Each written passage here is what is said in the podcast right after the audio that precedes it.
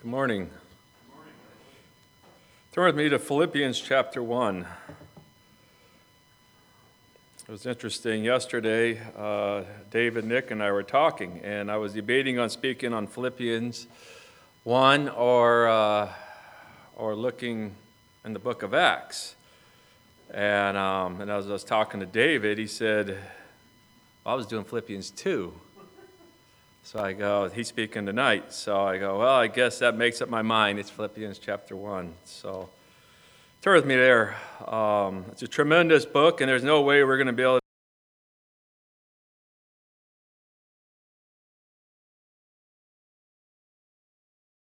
As we make some sound, but and I guess our USA guys, uh, men took it this year, won the gold. So, um, but I just love watching it, and, and we had some. Uh, our Canadian uh, families not here, but uh, the women's hockey team uh, won the gold this year and beat Canada out. So um, it's been a tremendous year, and there's a sense of joy. But the, the thing that that um, is tremendous, and what you don't see is you just see the victory, you see the performance, you don't see the behind the scenes, the years, the lifetime of, of dedication to this sport of making sacrifices. Uh, they asked one of the, um, I forget which one it was, uh, it, was one, it was one of the skaters, of, uh, of all the sacrifices you've made. And her response was, Well, yeah, I guess I make sacrifices, but I really don't know what I'm sacrificing.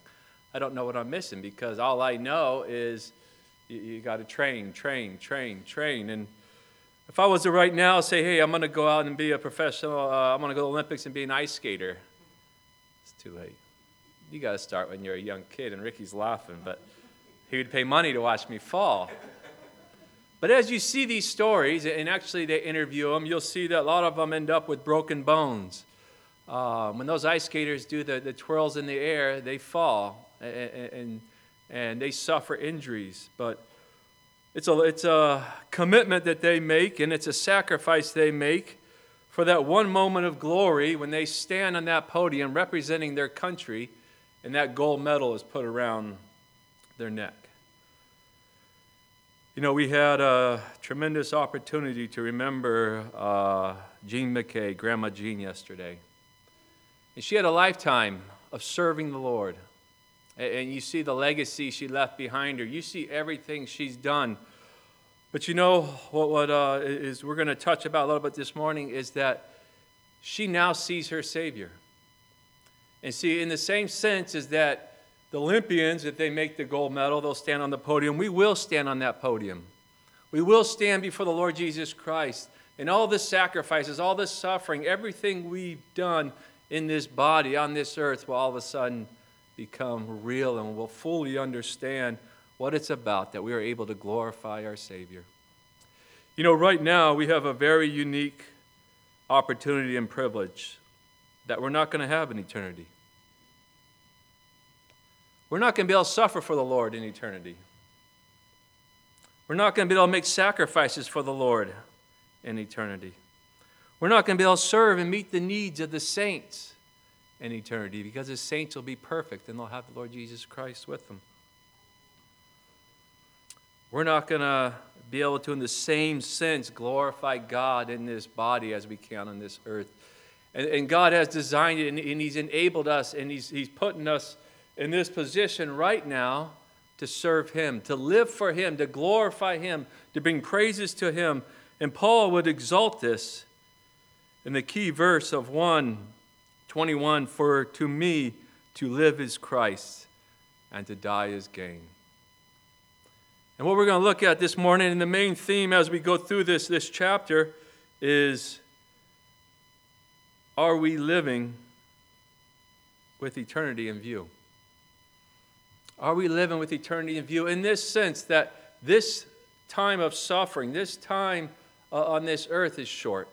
It's a short period in our life, but it's a tremendous privilege that, that we have the opportunity right now to go through trials, to go through tribulation, and to glorify God right now in a very unique way. And then at the end of it, when we stand before our Savior, when we stand on that podium in the judgment seat of Christ, there's going to be rewards. And we're going to be able to stand there And the Savior can say, Well done, my good and faithful servant. Everything that we went through on this earth, all this suffering, and look at me real quick because we're gonna we're gonna get this uh, get to this verse eventually. But in 129 it says, "For to you it has been granted on behalf of Christ, not only to believe in Him, but also to suffer for His sake." We have been given a privilege. Now I don't I like the belief part. I like the child of God part. I like the eternal security part. I like the part of, of, of, of uh, ministering to the saints, but He's given us the opportunity to suffer for His sake. It's kind of deep to take it in. But to think of it, and what we're going to look at is Paul's actual perspective here, is the contemplation of of A, going to glory to see the Lord Jesus Christ, or B, staying on this earth and serving the Lord in this capacity. Which is better? Which is greater? There's a need for Him here on this earth, and there's a need for each and every one of us. And to have this eternal perspective that we have a unique opportunity right now to serve the Lord and to suffer for Him. To give you a little background of, the book of uh, Philippians before we, we dive in, and I'm going to go fast through the first part of the, the, the chapter, and then we're going to try to sit down a little more in the, the second part because I want to build up Paul's experience and what he's talking about and his unique relationship with the, the Philippian believers. But um, Paul was the one that uh, is obviously writing this letter. From verse 1, it says, Paul and Timothy, a bondservants of Jesus Christ Paul, in his second missionary journey, went through Philippi. And there he went and, and, and, and evangelized, and Lydia was saved in her household, as well as you remember the story of the Philippian jailer, as he was then arrested because of this uh, demonic woman that was following him around this city. And he finally got annoyed, it says, and he cast a demon out. Well, this cost her, uh, her, uh, her boss a lot of money. So he ended up turning Paul in, and he was uh, Paul was arrested. He was beaten, him and Silas, and imprisoned. And then that night there was a, a great earthquake, but Paul didn't flee as that Philippian jailer was going to kill himself, but he stayed put. And the jailer ended up getting saved and, in his household, as well as there's probably other people that Paul led to the Lord there in his second missionary journey. And after this, he ended up leaving uh, Philippi. It is believed that in his third missionary journey, he would have passed going through Troas to Macedonia. Then he went down to Greece and back through Macedonia to Troas. But during that Macedonia passageway, he would have visited probably, we believe, the, the Philippian believers at that time. Both going, and then when he went down to Greece, and then he would have came back up and um, as well visited them, developing this relationship. As well, the, the Philippian believers continued to support Paul, to send him money, to, to, to uh, co labor with him, and to encourage him and to go about. Paul now is in prison. He's in Rome. And it's believed that, that probably during his, his time, two years in, in, Rome, and he's under house arrest, that he wrote this letter as well as his, uh, the prison epistles of uh, he wrote Ephesians and, uh, and um, Colossians. But it's believed that he probably wrote uh, Philippians, one of the last ones, that he sent the other letters first that circulated. But what happened was Epaphroditus sent money, or, or the, the, the, church at Philippi sent Paul money through the hands of Epaphroditus. And Epaphroditus came and ministered to Paul and so forth. So his reason for writing them back is that he's going to send uh, this letter back to Epaphroditus, back to the church at Philippi, to not only thank them for the money, but to encourage the saints there and this unique relationship that he has with uh, the Philippian believers there. And he's hoping that one day he can come back and he could uh, visit him. This is probably written about AD 60, 63. Probably more time. They, they, they surmise that, that Paul was in Rome in prison, and then there's going to be a release where he's probably acquitted, and then they some surmise that there was a fourth missionary journey that he then went out and, and visited the church again, as well as different churches. And then he was then imprisoned again a second time, and then which he was he wrote First, Second Timothy, and Titus, and in which he was then later put to death. So his writing to them is in response to the money and the gift that was sent to him. The theme here, as, as some have pointed out, is the joy in the Christian life, is the Christian experience. I've titled it Living Christ Through All Circumstances, or Joy Through All Circumstances. And the key verse is one I've already read For me, for to me to live is Christ, and to die is gain. That no matter what the circumstances, no matter what comes our way, our God is in absolute control. He is sovereign, and He is working. And even though we're going to see as Paul is in prison and he's, he's gone from, Caesarea, from Jerusalem to Caesarea to now to Rome, and the gospel is spreading, and people are getting saved, and Christians are being emboldened because of this, that we would look at the circumstances of Paul's affairs, of him being in jail, and say, man, where's God? What's he doing? You know, it's so much better for Paul to be free and to be able to move about and visit the churches. The Lord has his plan and he is working and he's in absolute control. So in Philippians chapter 1 and verse 1, it says, Paul and Timothy, bondservants of Jesus Christ. Here we see Timothy was there along with Paul in Rome, ministering to him. And both they're identified as bondservants of Jesus Christ. To all the saints in Christ Jesus who are in Philippi, with the bishops and deacons. Here we see that the church at uh, Philippi was a mature church. It was one that, that went beyond, uh, since Paul uh, evangelized there, to not only saints gathering together, but they have recognized overseers or elders, and they have recognized deacons, and they're going on in, as a mature assembly. Grace to you and peace from God our Father and Lord Jesus Christ. I thank my God upon every remembrance of you, always in every prayer of mine, making request for you all with joy, for your fellowship in the gospel from the first day until now, being confident of this very thing, that he who has begun a good work in you will complete it until the day of Jesus Christ. Paul loves the Philippian believers. He loves them so much that he's constantly in prayer and supplication for them. And it's not a labor, it's a joy, he says here. That in every prayer of his, he's making requests with joy, and he's so glad of the fellowship that they have in the gospel from the first day until now, that the Philippian believers have gone on in the Lord.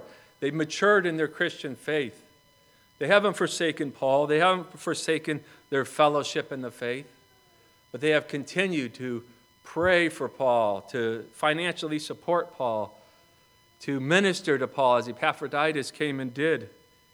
And they've always been faithful. And in Philippians chapter 4, he goes on and even exhorts them more how many other assemblies might have fallen off, but the Philippian believers never did. They remained faithful to Paul. And he has this re- unique relationship with them.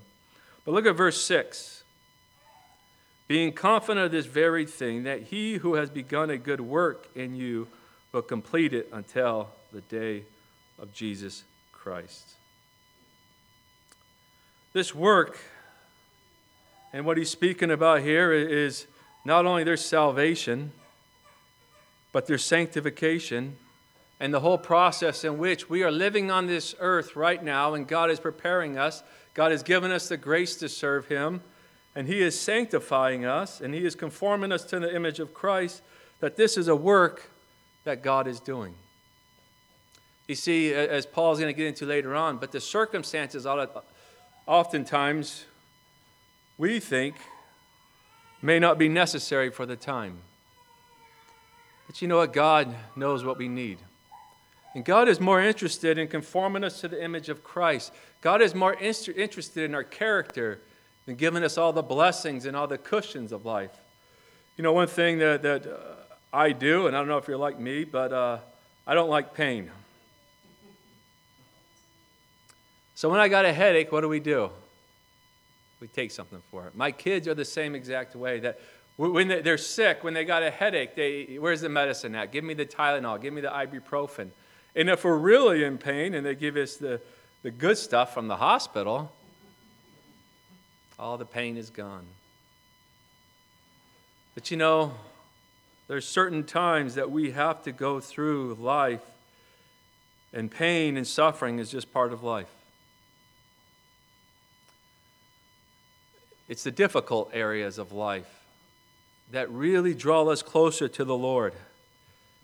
It's a time that we are in pain and suffering, where we are dependent upon the Lord, when we are crying out upon Him, that our character is really being stretched and we're really being conformed to the image of Christ, that we really understand and have a compassion for one another. We're really changed from the inside out.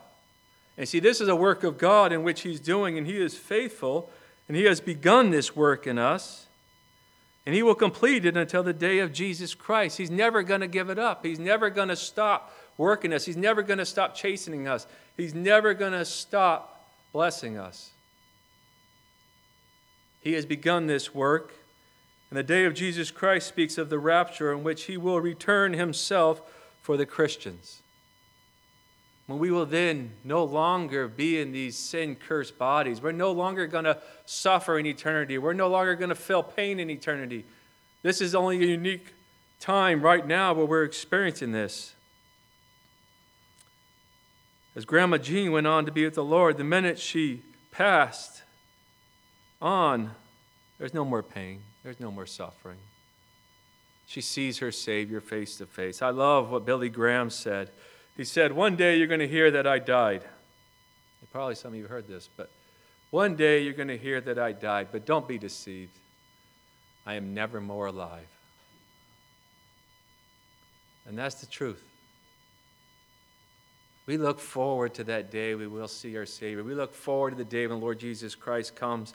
And don't get me wrong, I don't want to drag it out. I don't want to stay on this earth any longer than I have to, but we have to have the, the, the same mentality that Paul has, in which the Lord has placed us here with a purpose, and we got to fulfill that purpose that we can glorify God right now in these bodies in a very unique way. And to understand that. And sometimes when we go through the sufferings, we go through the trials, we don't understand right now. We don't understand why the Lord allows certain things to happen. We have the, the Stratmans that are coming um, in several weeks, and, and, many of you know uh, Daniel Stratman. He's in a wheelchair. I don't know why this happened to him. But that young man, which he's an older man now, but from the time that it happened and his family has brought glory to God, that they're not going to be able to glorify God in eternity in the same way. They're going to be able to glorify God in eternity, but not in the same way that right now, that through their suffering, they continue to praise God and to look to God and to say, Jesus is sufficient for all my needs. And each one of us now, everything we go through, the Lord has allowed us to experience certain things in our life for His purpose and for His glory and for our character. And at the end of the day, when we see our Savior face to face, it will all make sense. But as those Olympians, when they're, tra- when they're training and they're breaking bones and they're hurting and they're exhausted, they finally realize that all the pain and suffering when they stand on that podium was worth it. That everything they gave up for that one moment of glory was worth it. But how much more, and that just uh, is, a, is a little glimpse of something we can try to see that when we stand before our Savior, and everything we've sacrificed for Him, everything we've given up for Him, everything we've lived for Him is going to be worth it. But right now, it may not seem. Right now, we might be exhausted, we might be tired, we might be feel like giving up. We might say, What difference does it make? Let's throw in the towel, let's quit. Paul would never do this, not even in his journey in being imprisoned in Rome, not even in any of his beatings that he took place, he would never, ever stop living for Christ. Are we living for Christ today? Can we say, For to me, to live is Christ, and to die is gain? The rapture was to occur right now. What earthly possessions are we going to be holding on to? What is God going to have to snatch out of my hands as He pulls me up to be with Him? What investments have I made into this world that's just going to be left behind? Is it wealth? Is it fame? Is it self? Is it the comforts of this world? You know, a lot of times it's not the, the, the bad.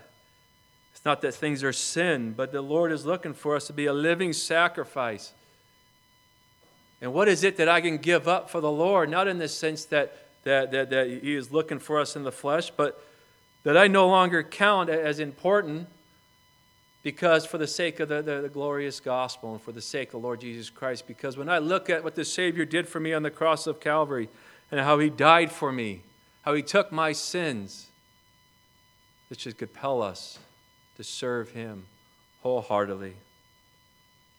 That we would leave behind the things of this world and count them as, as emptiness to go on and serve the Lord and to live for Him in this unique opportunity on this earth till the Lord calls us home.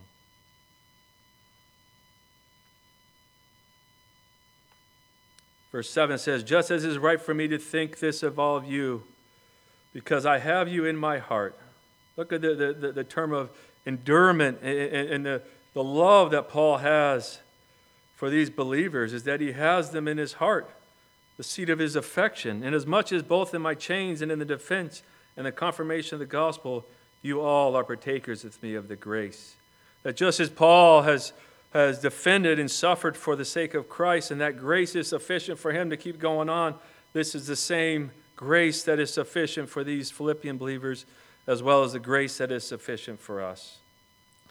Verse 8 For God is my witness, how greatly I long for you all with the affection of Jesus Christ.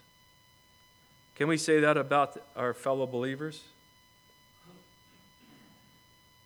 Can we say that we long for each other with the affection of Jesus Christ, that we have that true, genuine, sincere desire and love for one another, that we want nothing but the best for each other, that we are willing to lay down our lives and sacrifice our lives for each other. This is Paul's relationship with the Philippians. He would give them anything. He longs not only to see them, but that they would continue to grow in the Christian faith and mature and to increase in, in love and knowledge of the Savior. You know, oftentimes we get asked to help the saints. And sometimes it's like, yeah, I, I, and David and I were talking about this. Yeah, if I, I have nothing going on, then yeah, I'll help you. How often do we rearrange our schedule to help the saints? How often do we drop what we're doing to go visit the saints? to go. And, and again, this is as much a message perhaps maybe for you, but more so for me and the conviction of myself and how I really examine myself uh, uh, and, and how much do I live for self right now? How much am I more interested in my own castle and my own house and my own kingdom and everything that has to do with me and my surroundings and my own joy and my own comforts? than I am about the things of Christ, the things that Christ cares about, which is the church and the fellow Christians.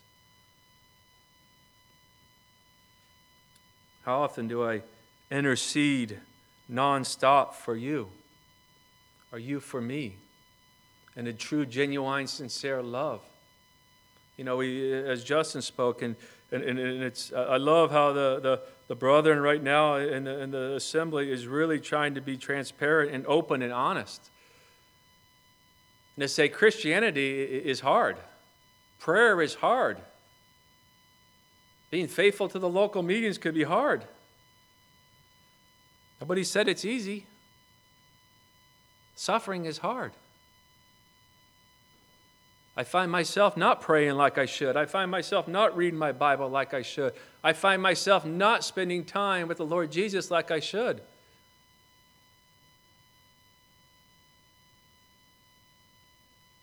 But when we come back together and, the Christians regather and we get energized, and the more time I spend with the Christians, the more I think about you. And the more I, I spend time with you, I think about you. The more I pray for you, the more I want to study my Bible, the more I want to live for Christ. But the more I separate myself from you, the less I'm interested in you. Because you're no longer in my world, you're no longer in front of me. And how the New Testament church, they day and day and day and day, every day, meeting with one another, encouraging one another, exhorting one another. And this is Paul's affection for these Philippian believers is that he truly, genuinely loves these believers and would give anything and everything for them. And we should have that same for each other. He says this, and this is his prayer for them. And this is our prayer that we should have for each and every one of us. And this I pray, that your love may abound still more and more in knowledge in all discernment. Interesting, he doesn't pray that, that, that their suffering would stop or, or, or, or be limited. He doesn't pray for their wealth. He doesn't pray for their, their, their fame. He doesn't pray for an easier life. He prays that their love may abound still more and more. And look at it, it's interesting as it, he says, in what? In knowledge and in all discernment. See, because love is a choice, and we need to understand what love is because God is love. And we need to understand what the divine love is. And you see, we take it in and we comprehend that love, and we let it go to our hearts, and we let it affect our lives. Then, when we understand what true divine love is, we should then take that love and use it with all discernment. In other words, put it into action. Use it effectively. Take that love that we are increasing, increasing, and spread it about in a very effective manner so that we change each other's lives. See, they will know we are Christians by our love for one another. God is a God of love. Everything that Christian does, the main goal, the main aim is to love God and to love his fellow Christian his fellow man, and to love the lost. And we represent, there's no more than we can represent God than when we are representing Him in a very loving manner, as Christ loved the church and gave Himself for it. Verse 10 that you may approve the things that are excellent, that you may be sincere and without offense till the day of Christ. That we may approve the things that are excellent. Look over real quick with me at chapter 4 and uh, verse 8. And we can see example of what things that are excellent that should be dominating our lives and that should be uh, that we should be approving of. Finally, brother, whatever things are true, whatever things are noble, whatever things are just, whatever things are pure, whatever things are lovely, whatever things are good report, if there are any virtue or and if there is anything praiseworthy, meditate on these things. These are excellent that we should approve, and that we should be sincere and without offense till the day of Christ. As we've already mentioned, to be open and honest and, and have an open heart towards one another and not be offensive towards one another. Everything we do affects one another in either a positive way or a negative way. We can turn people off of Christ and we can turn people towards Christ. Paul's goal is to discipline his body and to bring into subjection so that when he preaches, he's not disqualified. But see, everything we do in this church, as a body of believers, when we come together, we represent Christ and we encourage or we discourage one another. We can just as easily encourage one another as we can tear each other apart. But we need to exalt one another and serve one another. Verse 11 being filled with the fruits of righteousness which are by Jesus Christ to the glory and praise of God. You see, when we're filled with these fruits of righteousness, we live for Jesus Christ. We give glory and we give praise to God. What a unique privilege, what a unique opportunity that we have right here in these bodies. That is, all the principalities, all the angels, everybody's watching us. These Christians, these ones that were once separated from God and now have been brought back into a right relationship with Him. We have the accuser of the brethren, which is Satan, day and night going before uh, God, accusing us. Look at the way that Christian acts. Look at what he does. The blood of Jesus Christ cleanses us from all sin, and we know, but in our actions, in our choices, in everything we, we do right now in these bodies, we have the opportunity to glorify and bring praise to God. This is a tremendous privilege that God has entrusted to us and he has granted to us. Verse 12, but I want you to know, brethren, that the things which happened to me have actually turned out for the furtherance of the gospel, so that it has become evident to the whole palace guard and to all the rest that my chains are in Christ. You see, Paul was in prison, and as he went to Rome, people would say, and often do in police work, when you see somebody in custody in the, in the, in the jail or the holding tank, or you see him arrested, you ask, oftentimes you say, Oh, what do you, have? What did you arrest him for? And then they tell you. The same thing when Paul would come through and they would deliver him into Rome and they say, Who's that? That's Paul, the one that turned the world upside down. That's Paul the evangelist. And as it went throughout, it became evident to the whole palace guards that, that Paul was a servant of Jesus Christ and his chains were in Christ. Palace guards would get saved. The, the gospel would continue to go out and flourish because Paul was, a te- was given testimony to Jesus Christ in his chains. And look at verse 14. When we see Christians suffer, it, it, empowers us, it energizes us. In verse 14, and most of the brethren and the Lord, having become confident by my chains, are much more bold to speak the word without fear. Some indeed preach Christ even from envy and strife, some also from goodwill. The former preach Christ from selfish ambition, not sincerely, sincerely, supposing to add affliction to my chains, but the latter out of love, knowing that I am appointed for the defense of the gospel. What then? Only that in every way, whether in pretense or in truth, Christ is preached, and in this I rejoice, yes, and will rejoice. Paul glories that the gospel is going forward and that some actually preach and some try to disqualify Christ or could disqualify Paul, but they go on preaching out of their own selfish ambition for their own gain, for their own glory, for their own monetary um, advantage. But Paul is just glad that Christ is preached, that it goes on.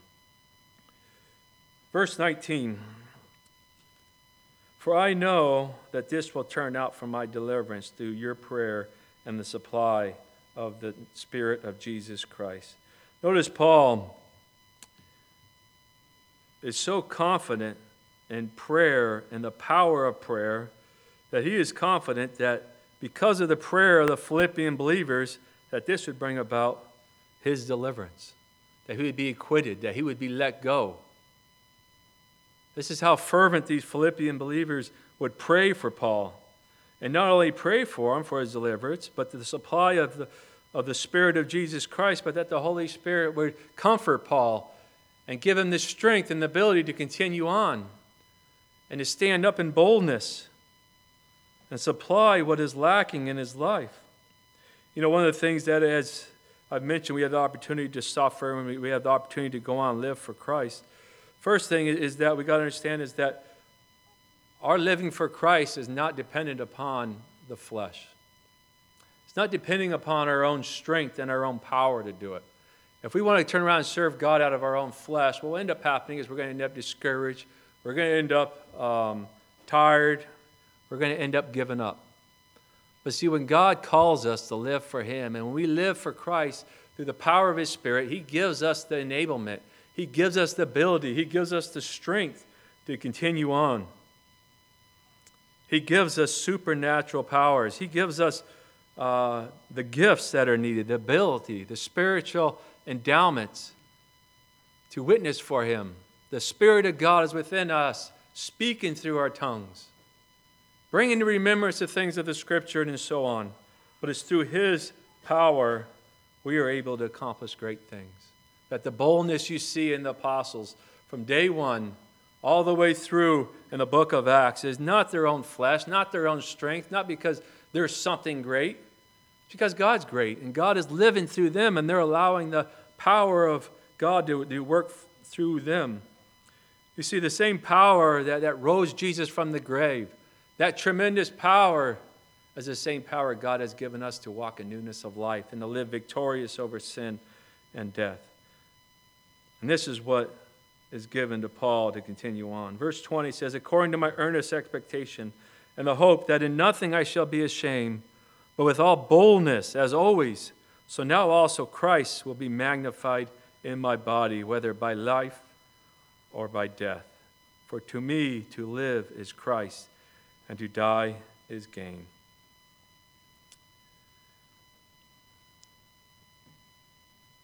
Paul doesn't know if he'll be delivered or not. Paul doesn't know if he'll face death or not. But Paul is willing to do whatever the Lord Jesus Christ allows him to do, whatever he has in place for him. Whether it's life or death, his sole purpose, his sole goal is to magnify the Lord Jesus Christ. This word magnify uh, means to exalt, to make great, to enlarge or increase. And it's not that we make Christ great, Christ is already great. He doesn't need us to do that. But what our goal is doing is we cause others to exalt or praise Christ by our actions, by what we're doing. That everyone that sees us, it, it, it, that they would see Christ living out in us, and that would cause them to exalt and praise God. And Paul's saying that whether he's going to live in this life, whether he's going to continue on, he wants to magnify Christ. Or if he's going to die, he's going to give his body to be burned or whatever it might be, it's to glorify Christ. That all that see him, they'll think one thing, and that's Christ. And that's what Paul would sum up for to me to live is Christ. And to die is gain, to leave this life and to go on to see the Lord Jesus Christ is what Paul would call gain because he's no longer suffering. He's no longer um, has the sin within his, his, uh, his members that he is fighting and he's dwelling with. But he has left all that behind and he goes to see his Savior face to face. face. If people examined our life, what would they identify in us?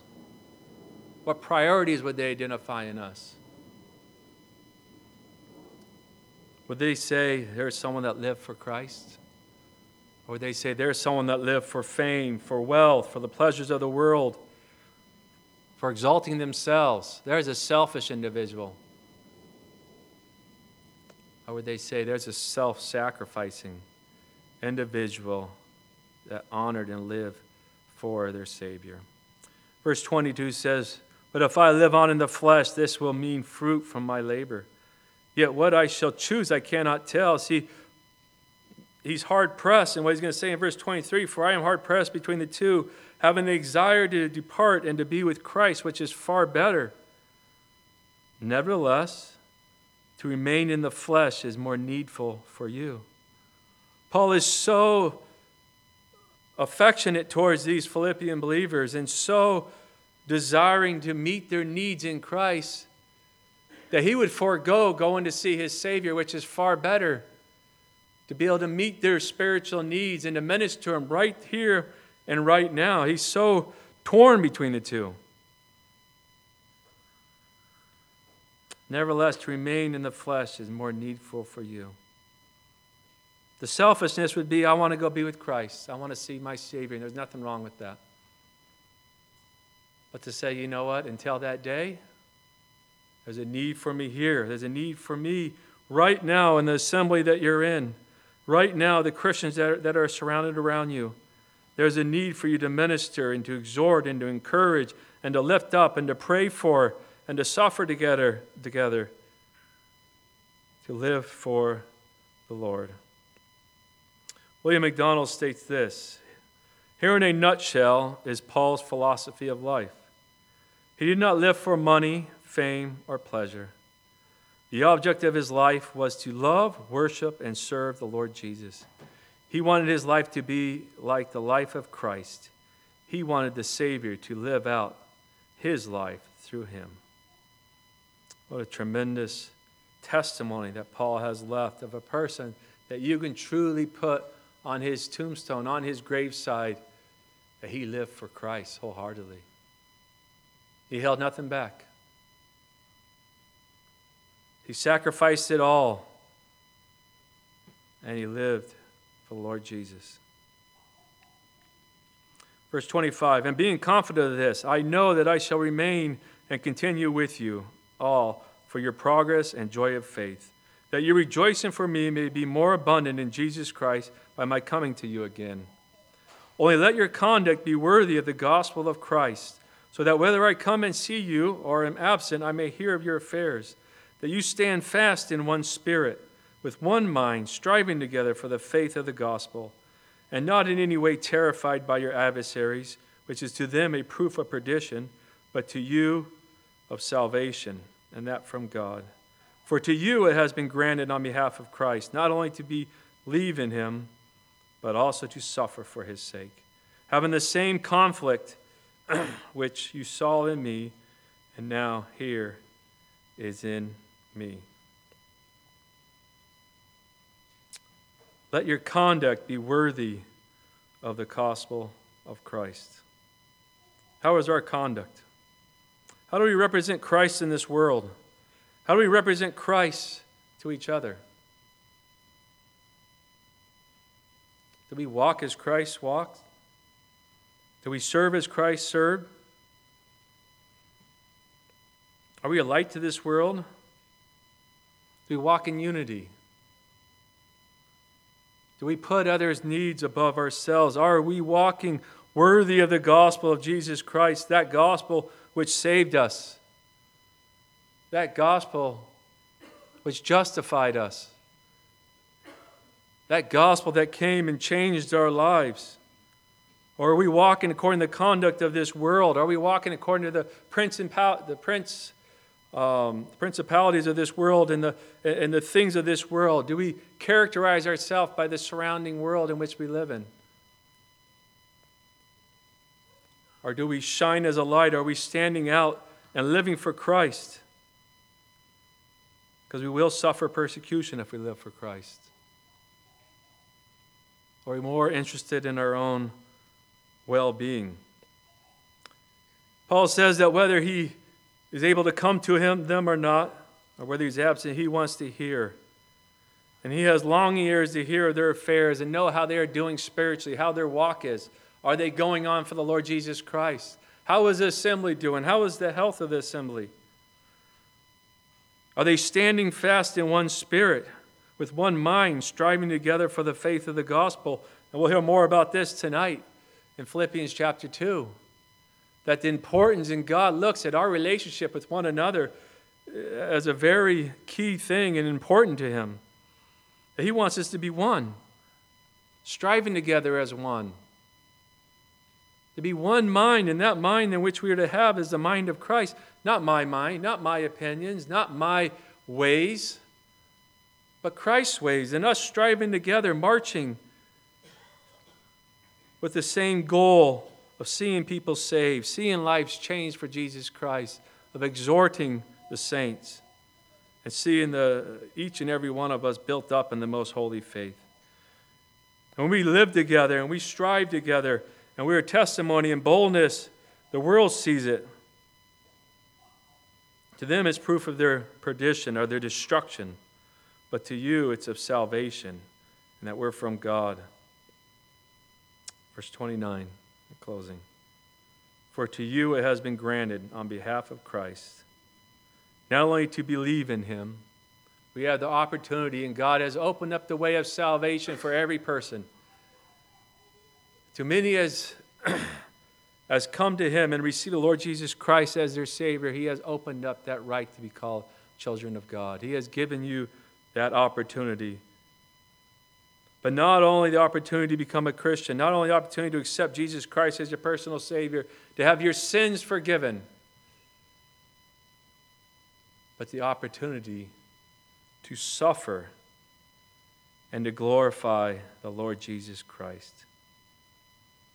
When Paul, let me rephrase that, when Saul of Tarsus was zealous for persecuting the Christians and dragging them into courts and, and, and and condone Stephen's death. The Lord Jesus Christ confronted him on the road to Damascus. So, why are you persecuting me? You see, when we suffer for Christ, it's not us just suffering alone, but it's Christ as well, right alongside of us, and He's suffering with us. He is there encouraging, and taken along with us that we suffer for him, for his sake, for his glory and honor. Let us live not for ourselves. Let us live for the Lord Jesus Christ in this earth, in this body, till the Lord Jesus Christ comes to take us home, or uh, he takes us home in another way. Let's bow in prayer. Our gracious God and Father, we just thank you so much for the Savior. We thank you so much for not only this opportunity that uh, each and every one of us that have accepted the Lord Jesus Christ, that you have granted us the opportunity to be saved and to believe on the Lord Jesus Christ and to be called children of God, you have also given us that privilege to suffer for your sakes, to live for you, to be a living sacrifice for you, to devote our lives for you, and to glorify and to praise you, O God. We thank you. We pray that you'll help each and every one of us as we walk in this earth to be a light and a testimony to you. Lead and guide us, strengthen us, we do pray. In Lord Jesus, we pray. Amen.